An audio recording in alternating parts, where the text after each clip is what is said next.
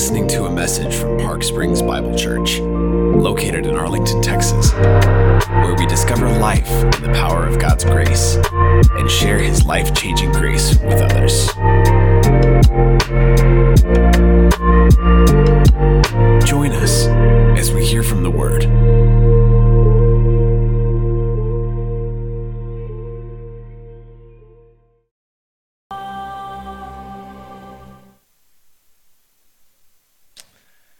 Good morning. It is good to see all of you. I just want to invite you, if you have a copy of God's Word, to go ahead and make your way to Romans chapter 14, where we will be this morning. Also, just want to express some gratitude um, to this church and to God for just uh, the level of talent He's, he's gifted so many members of our body musically. Uh, I just love uh, coming in on Sunday mornings that sometimes we have, you know, a, a 10-piece band and sometimes we have a 20-person choir, uh, and then we can also drop it down to one instrument and one voice and, and praise God. So I love just um, the ability music has to, to connect the head and the heart uh, to stir the emotions, but in, engage us with truth. And so I love to do that in, in different ways. And I'm uh, just very thankful for Amanda's leadership and the giftedness uh, she has, and also just so many people in our church that, that lend their talents uh, to help lead us in worship and encourage us in, in that regard.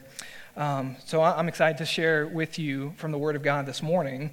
Uh, you have already heard uh, the text I'm going to be preaching, uh, and I don't know how familiar it was to you. I know a lot of Romans is, is a lot of portions of Scripture you might hear a lot if you spend time in church because it has a lot of very true um, and rich theology that we kind of build a lot of our, our understanding and our beliefs out of. So there's a lot of uh, passages that come up pretty often that we, we turn to. And so this one, although um, it is within that kind of um, Romans literature, might have a little less familiarity. So I don't know if you kind of picked up on what was going on through that reading.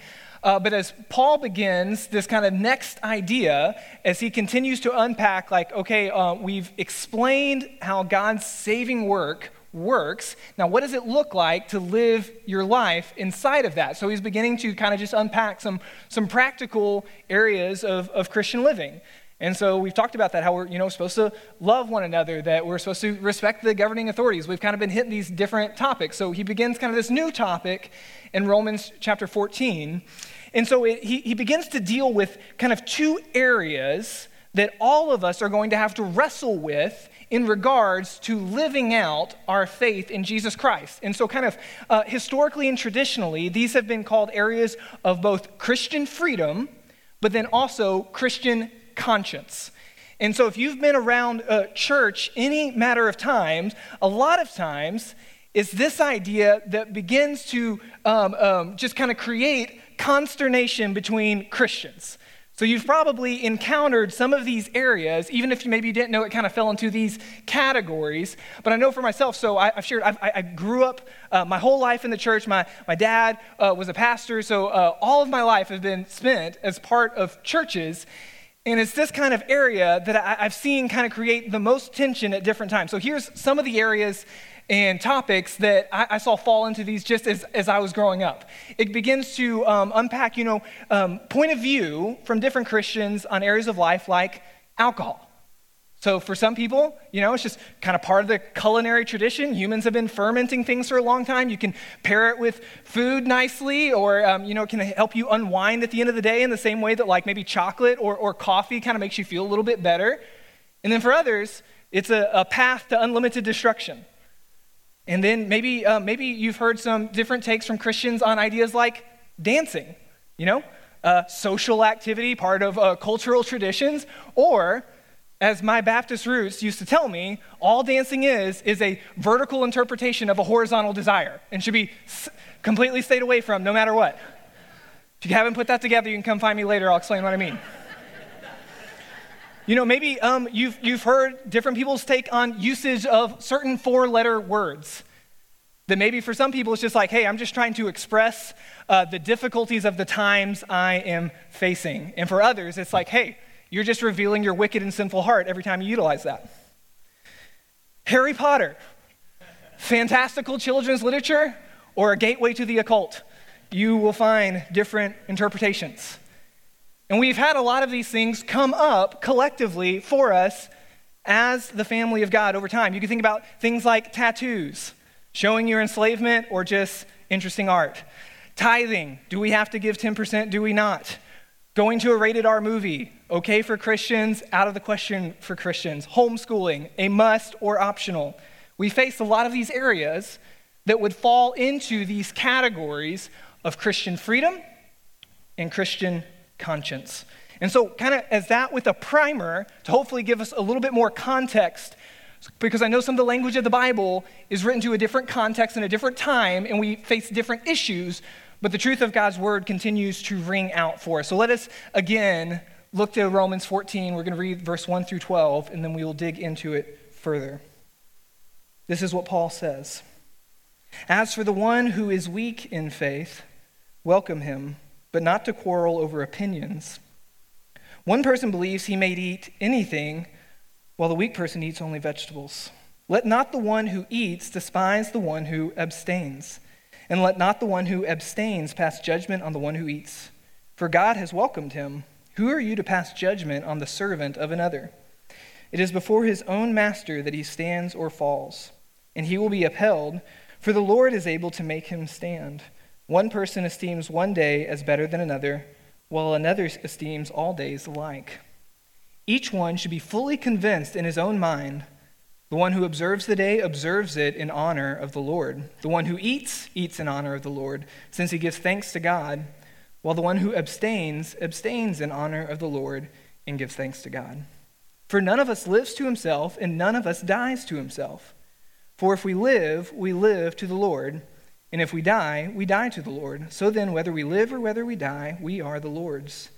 For to this end Christ died and lived again, that he might be the Lord both of the dead and of the living. Why do you pass judgment on your brother? Or you, why do you despise your brother? For we will all stand before the judgment seat of God. For it is written, As I live, says the Lord, every knee shall bow to me, and every tongue shall confess to God. So then, each of us will give an account of himself to God. So I hope you can begin to see some of the things Paul is addressing and how it deals with these areas for us of both freedom and of conscience. And so, specifically, we've kind of unpacked it. One of the things that is going on in this church is conflict between Jewish Christians and Gentile Christians. And so both have placed their faith in Jesus, but come from different cultures and different religious ideas. And so this conflict has arisen primarily for the Jewish Christians that want to include Old Testament law in the practice of their faith in Jesus Christ. And so, well, the two specific issues Paul addresses one is dietary restrictions. And so, if you know anything about the Jewish faith, it, within the Old Testament, ceremonially, God had declared some animals unclean. And so, um, if, if, you have any Jewish friends or you kind of understand that, you know that pork is one of those things that is off the table. And so, there was a lot that went into that ceremonial aspect of the law to show their separateness. And so, they had these dietary restrictions to show their fidelity for God. And so, that's one of the things that's beginning to be addressed. And, and not only that, there was also this prescription on you should not eat food or meat that had been sacrificed to idols. Now, living within Rome, where there's hundreds of deities and a lot of practitioners of paganism, that would have been an aspect of maybe just going to the grocery store. And so Paul's beginning to talk about that. And that's why he says in, in verse 2, I really wanted to make a, a vegetarian joke um, about how the weaker person eats only vegetables. But what he's actually talking about is people that were worried about trespassing against God if they consumed something that had been sacrificed to an idol. It was an act of false worship. So that's one of the things he's addressing for both believers, both those from a Jewish background and those from a Gentile background who have been grafted in, who have come to the faith just in Jesus Christ, just experienced Christianity without a, a background in Judaism. The other thing he's addressing when he talks about observing special days is kind of twofold. One is the Jewish idea of the Sabbath. So, a lot of times we interject that word and kind of uh, think about it in terms of Sunday, but that was not a, a Jewish understanding. Uh, the Sabbath was Saturday, and it was a, a day without work. So, you did not do anything. You set things aside. So, starting Friday night with your Shabbat meal with your family, you kind of set everything else aside, and that carried through to sundown on Saturday that you weren't supposed to do anything. They viewed that day as holy, and it would be a trespass against God if you did any manner of work on that day. So, Sabbath, but then also all of the Jewish festivals. There's a lot of different festivals that were commanded by God for the remembrance of the different things he had done for the work of his people. And so, those are the, the two issues Paul is specifically talking about in these categories of both freedom and conscience, of the Jewish dietary restrictions and not wanting to trespass against God, and also the observance in the Jewish sense of what the Sabbath was, and also do they need to continue to uphold the Jewish festivals? And it's creating conflict within this church body. So, one of the things we should recognize first and foremost is that Paul is not telling them what they should do about those two specific issues.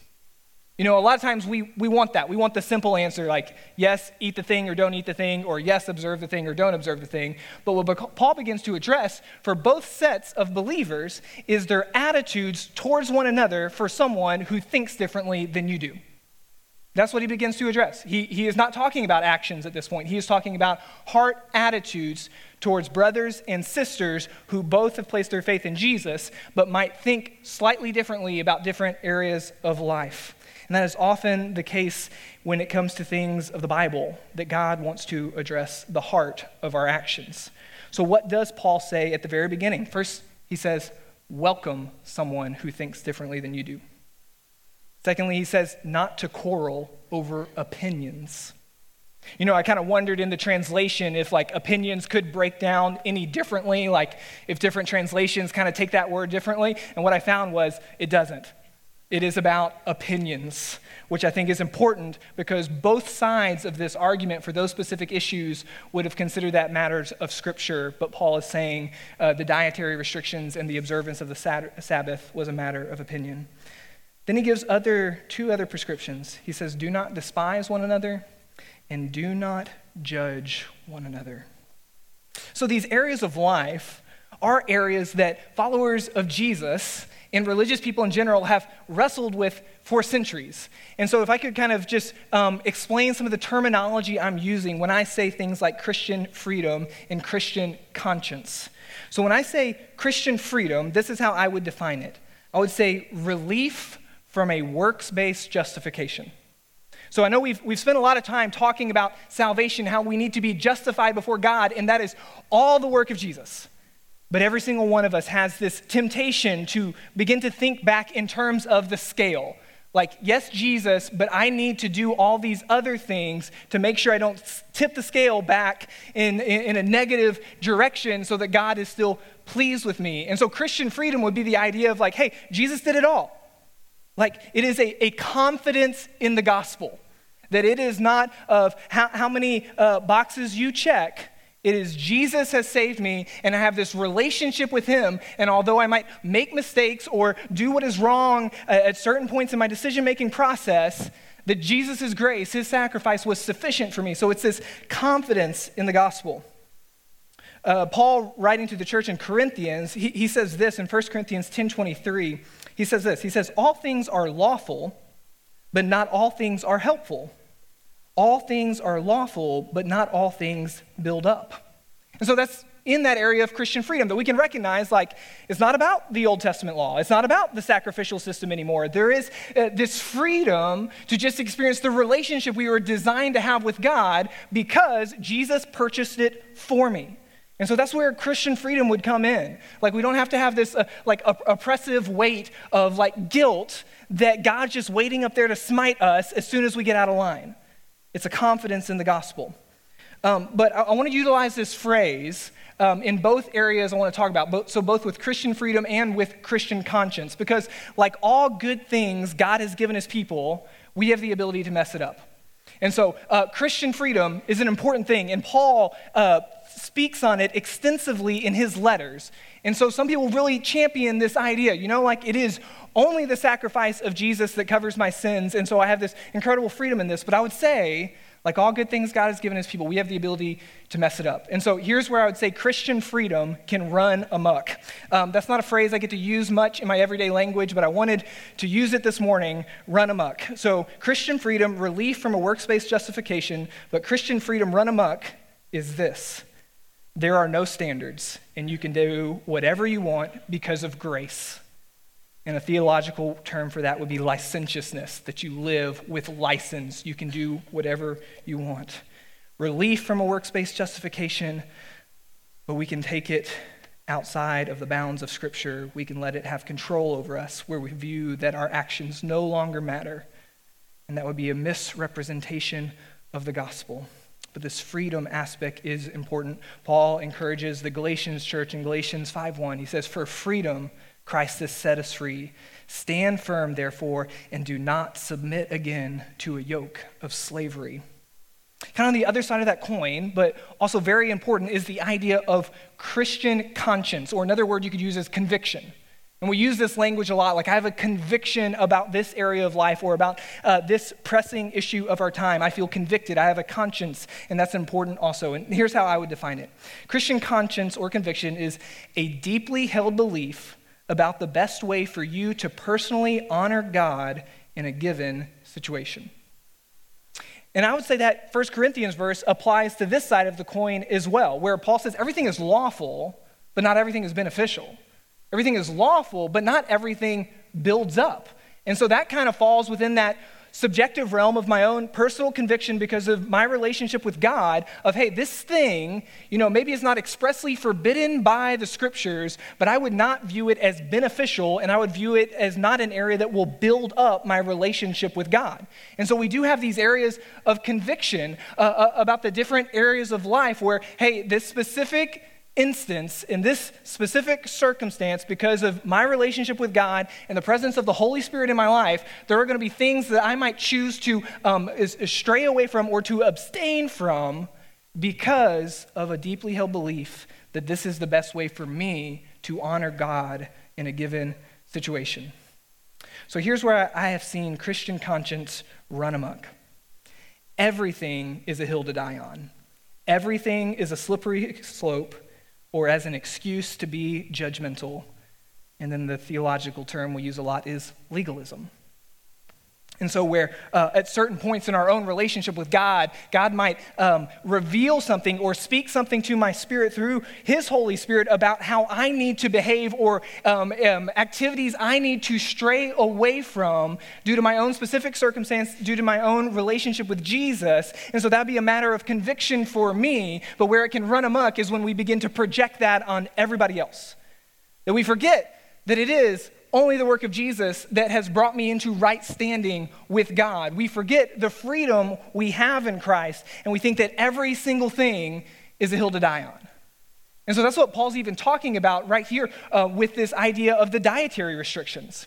So in 1 Corinthians 10, that verse I, read for you, he begins to talk about hey, um, if you are in a setting where you are eating meat and you don't know if it has been sacrificed to idols or not, he says, don't ask.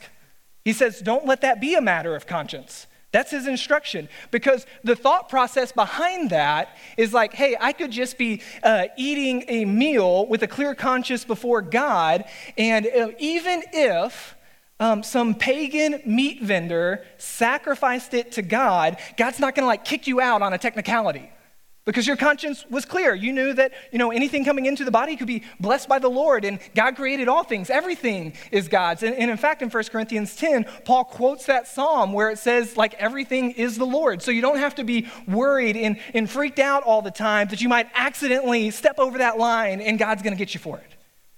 So that's where we have to hold those two things in tension that not everything is a hill to die on, not everything is a slippery slope that we don't have to place more restrictions on our life than the Bible does. You know, we can have freedom and confidence in our relational aspect with Jesus, that if my heart is for God, He is sufficient to supply for the rest of my life. Galatians 5:1, that verse I read, where it says, For freedom Christ has set us free, do not submit again to a yoke of slavery. The yoke of slavery he's talking about is the Old Testament law. So the church in Galatia were requiring Gentile members who had become Christians to begin the Jewish rites of passage. They were requiring men to get circumcised. They were requiring the dietary restrictions. And Paul is saying those religious acts are the yoke of slavery that Jesus set you free from. So we have to hold those two things in tension. Um, for a while uh, up here, um, probably many of you know, uh, we did a little podcast for our young adults. We kind of entitled it Asking for a Friend. Uh, so, me and Taylor, we would sit down a lot, and some of the other staff members, and uh, she would just kind of throw out questions for us that a lot of people just kind of in general have questions about. So, we kind of framed it towards that college age, that young adult stage, and how they are processing our, our Christian faith in light of the times. And we hit so a lot of those kind of typical questions like, um, what do you think about alcohol? What do we think about giving our money, those kind of different things. And a lot of times Taylor would phrase the question, and I think it's common for all of us, is should Christians do this or not do this? And I think for so many areas of our life, we, we think in those terms, and for a lot of those things uh, that the Bible prescribes as good, we kind of think that, like, hey, if I don't do that, that means God is unhappy with me. So, like, giving of our money. And so that was how it was phrased. Should Christians tithe? And I always tried to like kind of flip it around, like, do Christians get to tithe? You know, Jesus says, you know, it's more blessed to give than receive. And Paul's in his instruction to the church is like, give out of the joy of your heart, not under obligation. So you kind of, it's hard to wrestle with that question. Same with like the Sabbath. A lot of Christians observe the Sabbath, like, hey, I'm gonna, I'm gonna turn off the work emails. This is a good thing. And so the question can come up, like, hey, if you're a serious Christian, all, all the serious Christians, they, they take a Sabbath, right? And it's like, well, do they have to take a Sabbath or do they get to? Does God invite us to rest, to experience His, his uh, good control over the world? And sometimes we, we kind of flip that on its head of, okay, uh, how many of the things do I have to do to make sure God is happy with me? And that's a fundamental misunderstanding of the gospel. God is happy with you. Do you know why? Because He loves Jesus. And Jesus stood in our place and we get to experience his life vicariously in our own through the indwelling of the Holy Spirit because I've placed my faith in his sacrifice. And so we have to be careful when we wrestle with these questions. But one of the things I would advocate for is that when you are wrestling with specific areas of how do you live out your Christian faith, that you do it within community. So these kind of issues come up a lot if you've ever read through the book of Acts. Christianity has just begun. Churches are in their infant stage for all of them, and they're beginning to butt up against these different ideas. Ideas like, hey, uh, food sacrifice to idols, in or out? Uh, do Gentile believers have to also get circumcised? And so uh, Paul's kind of on one side of this equation, and then there's some other schools of thought. And so it comes up when he's primarily ministering to Gentile believers. And so what do they do when they have these conflicts and different ideas? What, what it says in the book of Acts is they took it all to the elders in Jerusalem. So, kind of, Paul went and stated his case of how he understands what the work Jesus has done, and then some other people kind of stated their case of why they think the Old Testament law still needs to apply. And the, the elders in Jerusalem, and they got together and they prayed and they sought the Lord, and then they let the congregation know, like, hey, here's where we stand. You can eat anything, but try to avoid food sacrificed to idols, and no, Gentile believers don't have to get circumcised. And so they wrestled together with the scriptures, with their knowledge of Jesus, and worked it out within community of where we stand. So I would just say this if you have a specific issue you are wrestling with, you know, the, the, the Bible is not a magic eight ball where you can just kind of shake it up for every specific circumstance. The Bible is a, a, a wonderful gift from God to lead us into relationship with Him. So if you're in kind of encountering that, that situation at work or this question mark you have about like, okay, what, what is the best course of action? Like, is this an area of Christian freedom or is this an area of conviction where I do need to take a stand? I would just invite you to come do it within the church.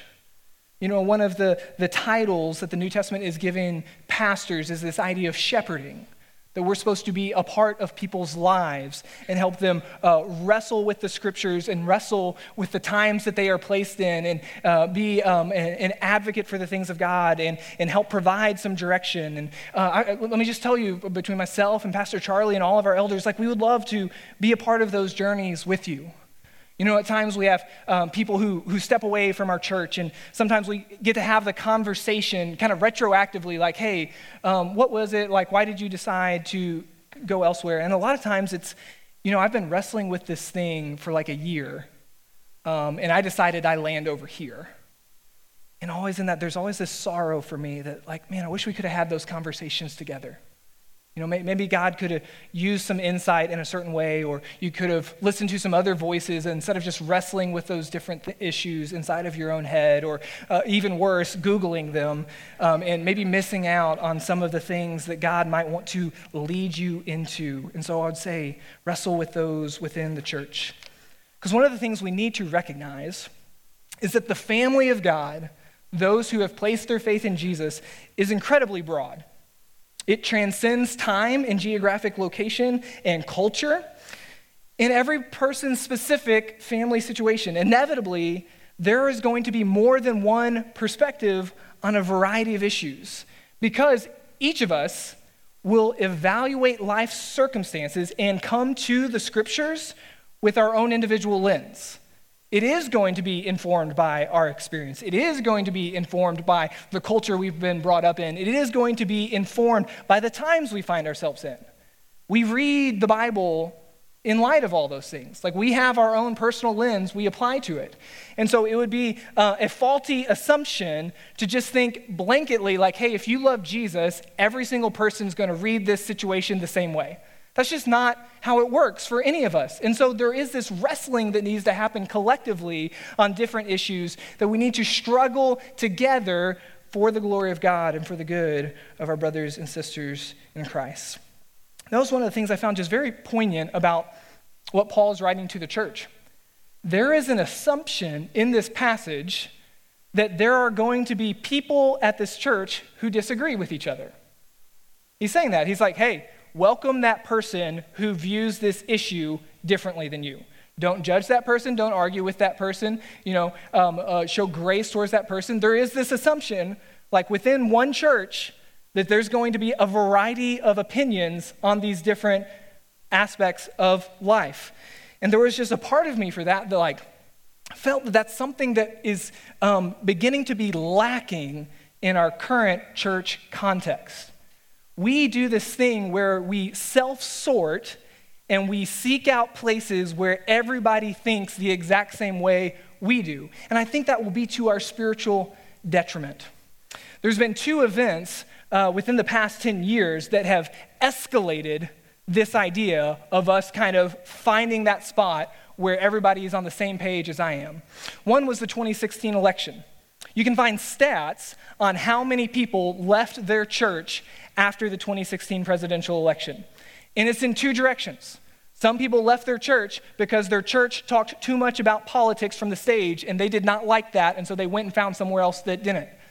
And then there are people who thought that their church did not promote politics enough and weren't talking about the issues the country is facing, and so they left their church and went and found a church that talked about it more. And you had uh, moments leading up to that election and during that election where you could even find, you know, prominent pastors, prominent Christians who would say things like, all real Christians will vote however they personally thought that they should. That they took this idea of conviction and blanketed it across the board for all people in all circumstances with all different perspectives. And people left their churches because of it. And I think that is to the detriment to Jesus' church that we didn't contend for relationship over our specific areas of either freedom or conscience. The other event that did a, a similar fashion in self sorting us was COVID. That in, in the same way, we had people who were unhappy that any restrictions were placed over the gathering time, and so they, they pulled up stakes and went and found a church that didn't have any restrictions on the gathering time. And then you had people who were unhappy about the lack of restrictions and pulled up stakes and went and found a church that had more restrictions. And we began to self sort based off finding a place that agreed with all of my areas of freedom or conscience, or ultimately, at the end of the day, all of my areas of preference. And so I love, as Paul addresses the church in Rome, there is this assumption that not everybody's going to have the same point of view. And I think we know that on, on, certain things. Like, I don't think any of us would come here and be like, you know, I think everybody in this room this morning views every single issue of life in Scripture the exact same way that I do. But we, we kind of need to live that out and address that at times. Like, hey, you know, I think about this thing differently. Like, huh, that's interesting. Why do you think about it that way? It's like, well, this is the perspective I'm coming from, and this is this experience I had in the past that informs why I fall on this area of this specific issue. Like, that would be good and cathartic and healthy and godly for us as a church to recognize that we can view areas of life differently. Now, one of the things that Paul is saying, if you could look again in verse 5 and 6, he says, One person esteems one day as better than another, while another esteems all days alike. Each one should be fully convinced in his own mind. The one who observes the day observes it in honor of the Lord. The one who eats, eats in honor of the Lord, since he gives thanks to God. While the one who abstains, abstains in honor of the Lord and gives thanks to God. Now, Paul is saying that the positions we hold or the areas of conviction should be there. That we should be in, intentional about why we view things certain way. And so if we um, have never really even thought of it, I think Paul encourages us like, hey, these contentious areas of life that Christians are struggling with, like, you should have a perspective on that. Like, maybe you should think a little bit more of why you want to vote the way you want to vote, or why you drink alcohol, or why you don't drink alcohol. Maybe you should have a thought process behind that, because Paul is saying, like, each one of you should be convinced in your own mind. So, in your personal pursuit of the Lord, you should have a perspective about all of these issues we are facing. That doesn't mean you have to have figured it all out on the front end, but as you follow Jesus, your, your heart should attest to if you are being faithful to Him in your actions. So I love one of the things the Apostle James uh, says in, in James 3, because along with this, I think Paul would advocate, you know, have a position, ha- have a line you're not willing to cross because of your relationship with the Lord, but do, do it with humility. And so in James 3:17, he says this about wisdom from God. He says wisdom from above is first pure, then peaceable, gentle. Then he says this. He says open to reason. Now I would say as I have uh, gotten older, and kind of uh, came out of my like high school christian bubble of doing the youth group thing and being a pastor's kid and having certain perspectives as a 19 year old that had it all figured out about the things of following jesus there are areas of conviction in my own heart that have changed over the past 10, 15 years. Because this is a relational aspect of following Jesus. I did not have everything figured out when I was 19, and I still don't have everything figured out when I'm 34. And so we should have an opinion. You should have a perspective. You should be intentional in the actions you take or the actions you choose to abstain from, but you're supposed to do it with humility. The wisdom that is from God is peaceable, it's open to reason, it's pure. On the individual level, we should take matters of conviction very seriously. This is how Paul portrays it in verse 4. He says, Who are you to pass judgment on the servant of another? It is before his own master that he stands or falls. Um, the, the verbiage that is used most often in the New Testament about uh, our positional relationship with Jesus is one of, of servant and master. Now, he is a benevolent master. He is uh, one who has set us free from the tyrannical master of sin and has offered us his lordship and his reign in our life. But that is one of the ways we are supposed to view our relationship with God as hey, a servant desires to please his master. If you look through most of the New Testament books, uh, these disciples and apostles, the people who were closest with Jesus, as they address the church, um, sometimes Paul uses the term apostle, which was this called out one of God, but more often than not, the term is used Paul, a servant of Jesus. Peter, a servant of Jesus, James, a slave of the Lord Jesus Christ. They viewed this within their lives that their primary goal in all things was to please the one who had saved them. Jesus is Lord. He isn't just our get out of jail free card. We are supposed to view him as the kindly master who has saved our soul and will teach us the right way to live. And that's important for us. And even Paul, already back in Romans chapter 6, verse 18, he says that having been set free from sin, we become slaves to righteousness. We are to submit to the rule and reign of Jesus Christ, which means my primary focus is to please Jesus. Now, there is a bit of tension here, I would say, within living that out in Christian community because we know that within the church, we do answer to one another. You know, we are supposed to carry each other's burdens. We're supposed to um, confess our sin. We're supposed to speak the truth in love. But at the same time, our, our goal and our mindset should not be to please the people around us, but to please Jesus. Like, I am his servant. He is my master. He is who I answer to ultimately. And so that needs to be my perspective. And I just tell you, like, I have to remember that as a pastor a lot. That me expressing the word of God, me living out my ministry is, is not to please you. And I'll fall into that a lot because I, care about you and your opinions matter to me and your, your words matter to me. But at the end of the day, I'm called to serve you because the goal of my life is to please Jesus. Look with me in verse 7 through 9. None of us lives to himself, none of us dies to himself. For if we live, we live to the Lord. And if we die, we die to the Lord. So then, whether we live or whether we die, we are the Lord's. For to this end Christ died and lived again, that he might be Lord both of the dead and of the living. The perspective of my life and the convictions I hold to are at the end of my race, I want to hear my Master, my Lord and Savior say, Well done, good and faithful servant. And the reality portrayed in the scriptures is that my path will be unique and different than your path towards the end of the Gospel of John, um, we have this moment in Scripture that we call the restoration of Peter.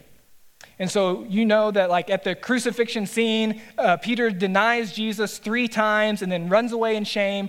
And then uh, once Jesus is resurrected and he's appearing uh, to the apostles, there's kind of like that elephant in the room when it's his time with Peter. And so Jesus does this moment where he kind of pokes at that, but it's a restorative spiritual poke. And so he has this moment with Peter, like, hey, do you love me? And Peter says, yes. So he asks him three times, and he brings Peter kind of back to into this relationship, like, hey, you can continue to follow me, serve me, live for me, even though you failed in that moment.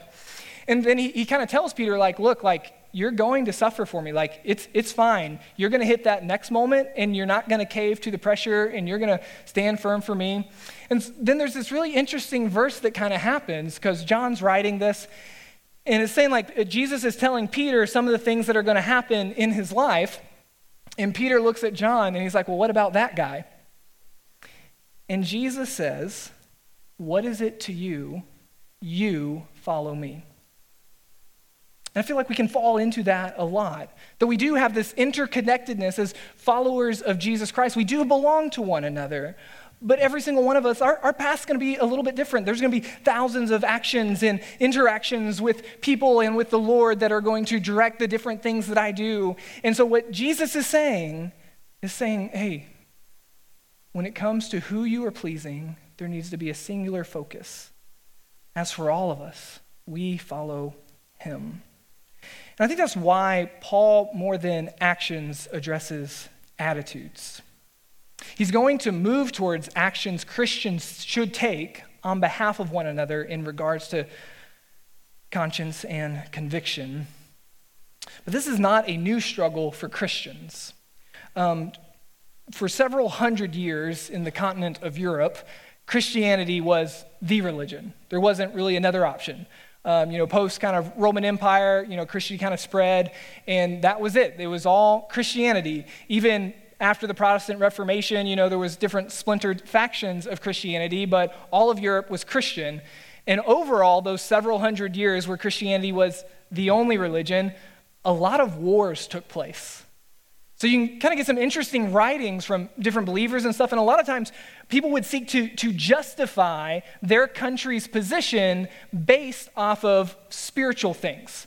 So they'd be like, hey, well, here's why that church over there, they're actually not worshiping God and uh, they're of the devil, so it's okay if we invade them. And so that happened a lot for several hundred years. And so I, I love there's this quote uh, from a 17th century uh, Lutheran theologian uh, that you've probably never heard of. His name is Rupertus Meldenius. Um, but he said this thing that I, I feel like a lot of Christians have grabbed onto for several hundred, up to a thousand years, for like, okay, how can we do this well?